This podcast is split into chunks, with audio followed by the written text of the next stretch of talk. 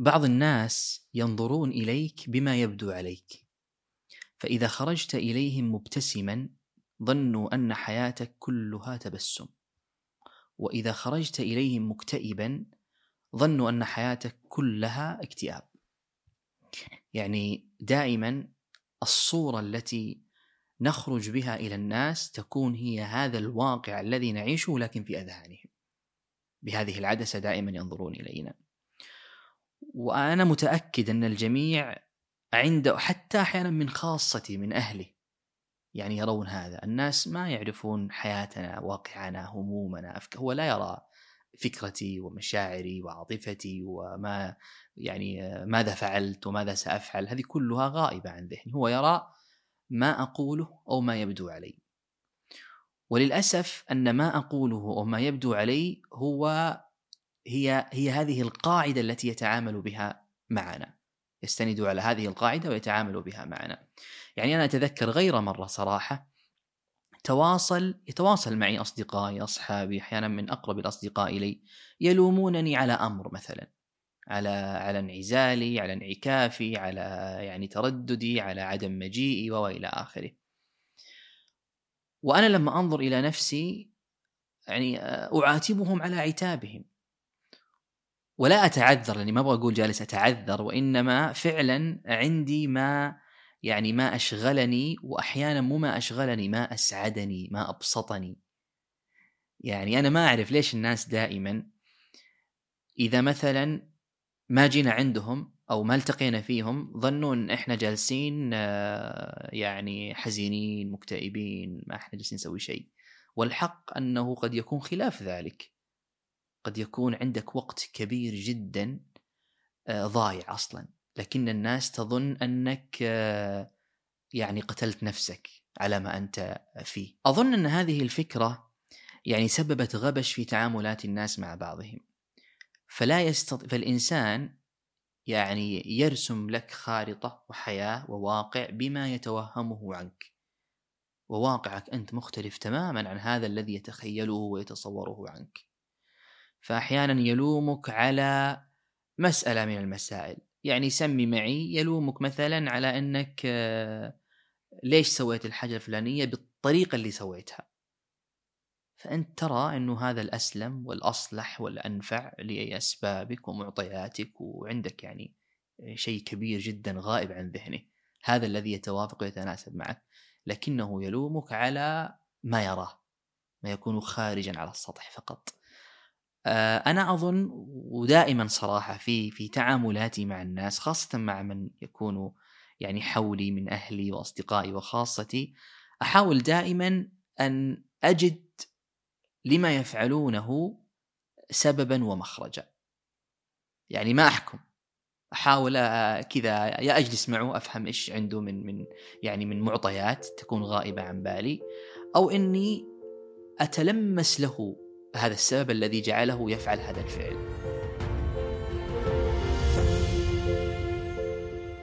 هذا أنا رشاد حسن وهذه أمسية جديدة من أمسياتنا. نطلبكم الاشتراك في القناة ومشاركة هذه الحكاية مع من تحبون وربما كذلك مع من تكرهون. ومن منكم يحب أن يستمع إليها أو إلى الحكايات السابقة يجد روابط قنوات المذياع في الوصف. لكن وأنتم تفعلون كل ذلك بشويش على أصابعكم. الشاهد أني أنا يعني غير مرة أكثر من مرة صراحة عوتبت على انقباضي على انعكافي والله أحيانا من خاصتي.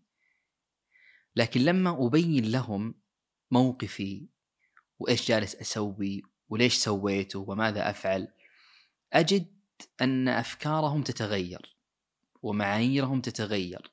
وأحيانا حتى والله يبادروك بالاعتذار. معليش إحنا كنا نظن كذا وتاريك انت جالس تسوي كذا. والى آخره من هذه الأعذار يعني. يقولون لي فيك انقباض وإنما رأوا رجلا عن موقف الذل أحجم. أرى الناس من هاناهم هان عندهم ومن أكرمته عزة النفس أكرم. فمن الأمور صراحة اللي قد تجنيها وتكسبها من انعكافك على نفسك خاصة في باب طلب العلم أو طلب المعرفة إن صحت الكلمة يعني. شيء أنت جالس تسويه وتتعلم منه. مبسوط وأنت تتعلم منه وتنتج كذلك يعني تخرج إلى الناس شيئا. صراحة هذا يخلي عندك يعني اولا يجعلك كبيرا في عين نفسك فتنظر إلى نفسك بنظرة الكبار. حتى الوقت الذي بين قوسين تهدره تضيعه على ما أنت تفعل صدقني أنك لا تعده ضياعا. أحيانا لا تكفيك الساعة ولا الساعتين ودك تعطي نفسك أكثر من ساعة. وساعتين خاصة إذا إذا قرنت ما تفعله الآن ما تعمله الآن بالغاية. إنه في الأخير راح يكون فيه واحد اثنين ثلاثة.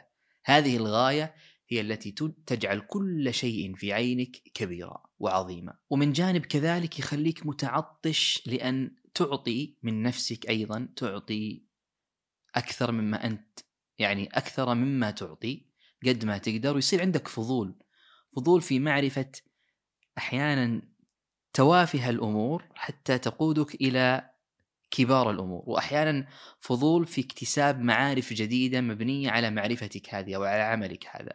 تبغى تعرف هذا وتبغى تعرف هذا وتأخذ من كل بحر قطره وما جعلك بهذا الفضول إلا يعني انعكافك على ما أنت عليه. ولعله كذلك يجعلك ذكيا وأقصد بذكي هنا يا جماعة يخليك تعرف صراحة تتعامل وتتصرف مع المعطيات اللي حولك مع عقول الناس وأفكارهم. يعني أحيانا ما نفعله ترى هو مو بس جالس يعلمنا إحنا يعني جالس ينمي معرفتنا العقلية المعرفية. وإنما جالس ينمي حتى ذكاءنا كيف أنا أرد على الناس ب يعني ب ب من جانب هذا العمل الذي أعمله؟ كيف أوضح لهم أنا إيش جالس أسوي وأحاول يعني أخليهم يفهموا أنا إيش جالس أسوي وأحاول فعلا أرد على الناس من من هذا الباب الذي يكون غائبا عليهم. فأنا بردي هذا كنت ذكيا في يعني في في شرح الأمر وإيضاح الأمر لهم اللي هم ما هم عارفين جالس أنا أسوي لكن بعد ما عرفوا قدروا وثمنوا ماذا أنا أفعل. وفوق هذا كله يا جماعة أظن انعكاف الإنسان على مسألة من المسائل على أمر نحبه وعنايته به وحرصه عليه ويقضي ليله ويومه وساعته وشهره وأحيانا سنته. على هذا الأمر صدقوني يكون كبيرا في عين نفسه ويكون كذلك عنده اعتزاز بأنه يستطيع أن يفعل كل شيء. وهذه عزة العلم هذه إن صحت الكلمة لا يحصل عليها أي أحد. وإنما يحصل عليها هذا الذي يقدر ما يفعل. ويقضي الساعات الطوال والليالي الطوال على ما يفعل.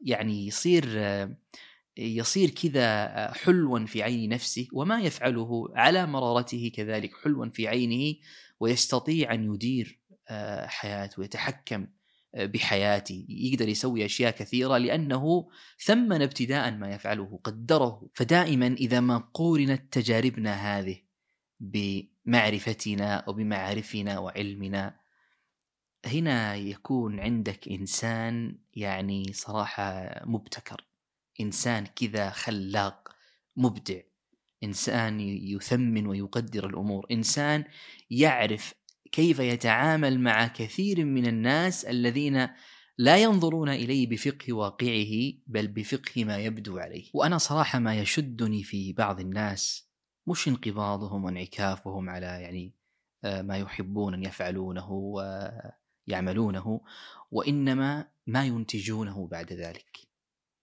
يعني بعض الناس لما تعرف أنت إنه جالس تسوي حاجة أحيانا لما تجلس معه هو وإن شرح لك هذه الحاجة لكن يعطيك نتائج يعطيك آه، خلاصة تجربة أحيانا يعطيك أفكار جديدة تستطيع أن تستفيد بها في حياتك وتستطيع حتى أن تراها على أرض الواقع. هؤلاء الناس صراحة هم اللي دائما آه، أنظر إليهم.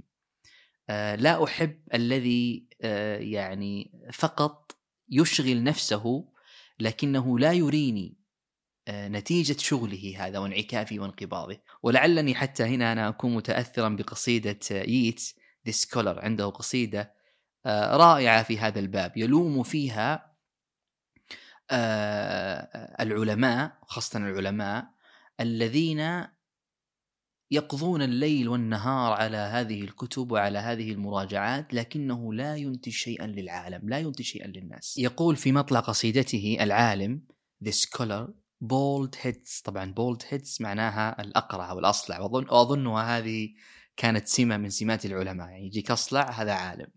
فهو يلومهم هنا.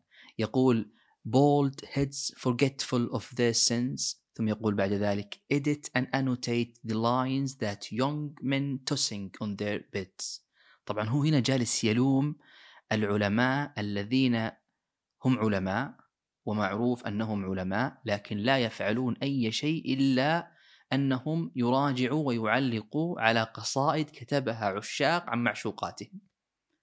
فلا هؤلاء العلماء أنتجوا شيئا للناس يستفيدوا منه ولا هؤلاء العشاق من تجاربهم أنتجوا كذلك شيئا للعالم يستفيد منه وإنما القضية قضية عالم يراجع قصيدة عاشق يكتب عن معشوقته ولعلني يا جماعة أيضا أستعرض معكم هنا يعني حكاية أبو يوسف القاضي في طلبه للعلم وهي من القصص الجميلة جدا والتي تبين لكم يعني آه قد إيش طلب العلم من الأمور التي يجب أن يسعى إليها كل إنسان ايا كان هذا العلم في أي مجال وفي أي باب.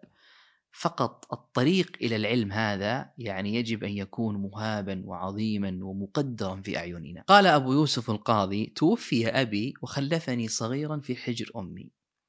فأسلمتني إلى قصار يقصر الثوب يعني خياط أخدمه. يعني جابتني والدتي إلى هذا الخياط حتى أعمل آه، معه، أعمل في خدمته. فكنت أدع القصار وأمر إلى حلقة أبي حنيفة فأجلس وأسمع. فكانت أمي تجيء من خلفي إلى الحلقة فتأخذ بيدي فتذهب بي إلى القصار. يعني هو كان يأتي إلى هذا الخياط وحتى تذهب أمه ثم بعد ذلك يخرج من عندي ويذهب إلى حلقة أبو حنيفة. فكانت أمه تأتي لأنها تعرف إنه بيخرج من عند الخياط ويذهب إلى الحلقة. فكانت أمه تأتي وتأخذه من الحلقة وترده إلى الخياط. وكان أبو حنيفة يعنى بي لما يرى من حضوري وحرصي على التعلم. فلما كثر على أمي وطال عليها هربي قالت لأبي حنيفة ما لهذا الصبي فساد غيرك. هذا صبي يتيم لا شيء له وإنما أطعمه من مغزلي وآمل أن يكسب دانقا يعود به على نفسه. يعني يا طويل العمر ترى كفست هذا الولد. يتيم وصغير وحالنا يسرى ونريد يعني أريد أن أرجله أن أعلمه كيف يتعود على نفسه. فقال لها أبو حنيفة مري ارعنا يعني نهرها. هذا هو ذا يتعلم أكل الفلوذج بدهن الفستق. فانصرفت عنه وقالت له أنت شيخ قد خرفت وذهب عقلك. قال أبو يوسف ثم لزمته يقصد لازم الشيخ أبو حنيفة ثم لزمته فنفعني الله تعالى بالعلم ورفعني حتى تقلدت القضاء وكنت أجالس الرشيد.